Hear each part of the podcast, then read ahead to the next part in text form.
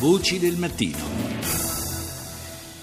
Chiudiamo la puntata di oggi parlando di sanità, in particolare dei nuovi livelli essenziali di assistenza, i cosiddetti LEA. Ne parliamo con eh, Luciano Fassari, giornalista di Quotidiano Sanità. Buongiorno Fassari.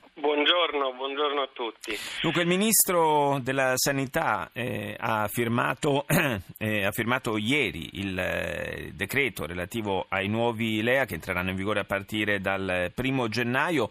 Eh, intanto è una già novità in sé perché erano anni che si attendeva una revisione del, dell'elenco delle prestazioni fornite a titolo gratuito o eh, dietro pagamento di ticket dal Servizio Sanitario Nazionale.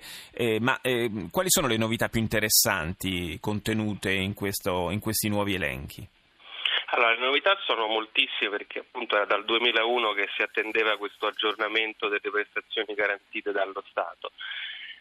Iniziamo, eh, entra nel pacchetto delle prestazioni garantite la, la fecondazione per esempio eterologa, ci saranno nuovi vaccini e nuovi screening per esempio vengono aggiornati l'elenco delle malattie rare, ne, vengono aggiunte più di 100, anche le, le, malattie croniche ne vengono aggiunte altre 6, novità sul trattamento per esempio del, dell'autismo revisione delle nomenclature delle protesi, cioè, ovvero proprio l'elenco delle protesi eh, che, lo, che, lo, Stato garantisce, che era fermo addirittura dal 99, quindi pensiamo a tutte le novità. Non aveva tenuto conto minimamente delle, delle, del progresso tecnologico in questo settore. Facciamo un esempio, la carrozzina un po' più high tech, diciamo che vent'anni fa era chiaramente difficile, o tutti gli apparecchi acustici digitali, no? la certo. digitalizzazione è una cosa nuova. Lo stesso, per esempio, aggiornato il nomenclatore delle prestazioni per la specialistica ambulatoriale, come dicevo anche il, il nuovo piano vaccini, no, ehm, trattamenti per la ludopatia, la terapia del dolore con, con l'epidurale che, che arriva finalmente. Qui insomma le novità sono moltissime, su questo c'è stata anche una grande diciamo, soddisfazione, possiamo dire unanime. Certo, rimane un grande eh, diciamo, dubbio, ovvero quello se basteranno le risorse messe a disposizione.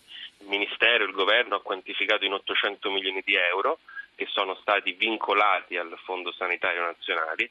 Le regioni che hanno dato in ogni caso il parere positivo, però eh, dicono sostanzialmente nei fatti vale il doppio questa partita di nuove, di nuove prestazioni che vengono, che vengono, inserite. Quindi la partita oggi da giocare, a parte diciamo, gli ultimi proprio tasselli e la pubblicazione in gazzetta ufficiale, sarà proprio vedere se le risorse saranno sufficienti, se l'applicazione di queste nuove prestazioni sarà uniforme in tutto il territorio nazionale, questo purtroppo è il grande problema eh, della, della, sanità italiana, ma da sempre possiamo dire, insomma, a prescindere dai sistemi che sono utilizzati e quindi è chiaro che il, è molto atteso, ci sono tantissime cose nuove, positive, bisognerà vedere poi alla prova, alla prova dei fatti. Come sempre, l'occasione eh, della, della pubblicazione del, dei nuovi elenchi dei livelli essenziali di assistenza, ILEA, è, è stata anche eh, l'opportunità per fare poi le verifiche appunto sull'applicazione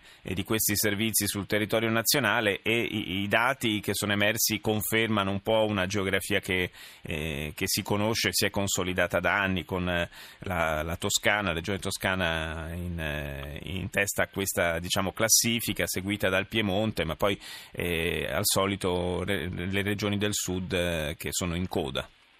Purtroppo questo è un, lo chiamo un male atavico del nostro paese che riguarda chiaramente la sanità e il welfare, ma possiamo credo bene allargarlo ad altri, ad altri settori. È evidente che questa è la sfida forse, forse più grande per garantire proprio quel, quel diritto eh, universale della salute che abbiamo in Costituzione in eh, tutto il territorio nazionale. Eh, questa è la grande sfida per eh, il 2017 sicuramente, insomma, anche perché questo provvedimento sicuramente dà risposte eh, a tantissime richieste che in questi anni erano chiaramente completamente fuori dalla garanzia dello Stato. Insomma.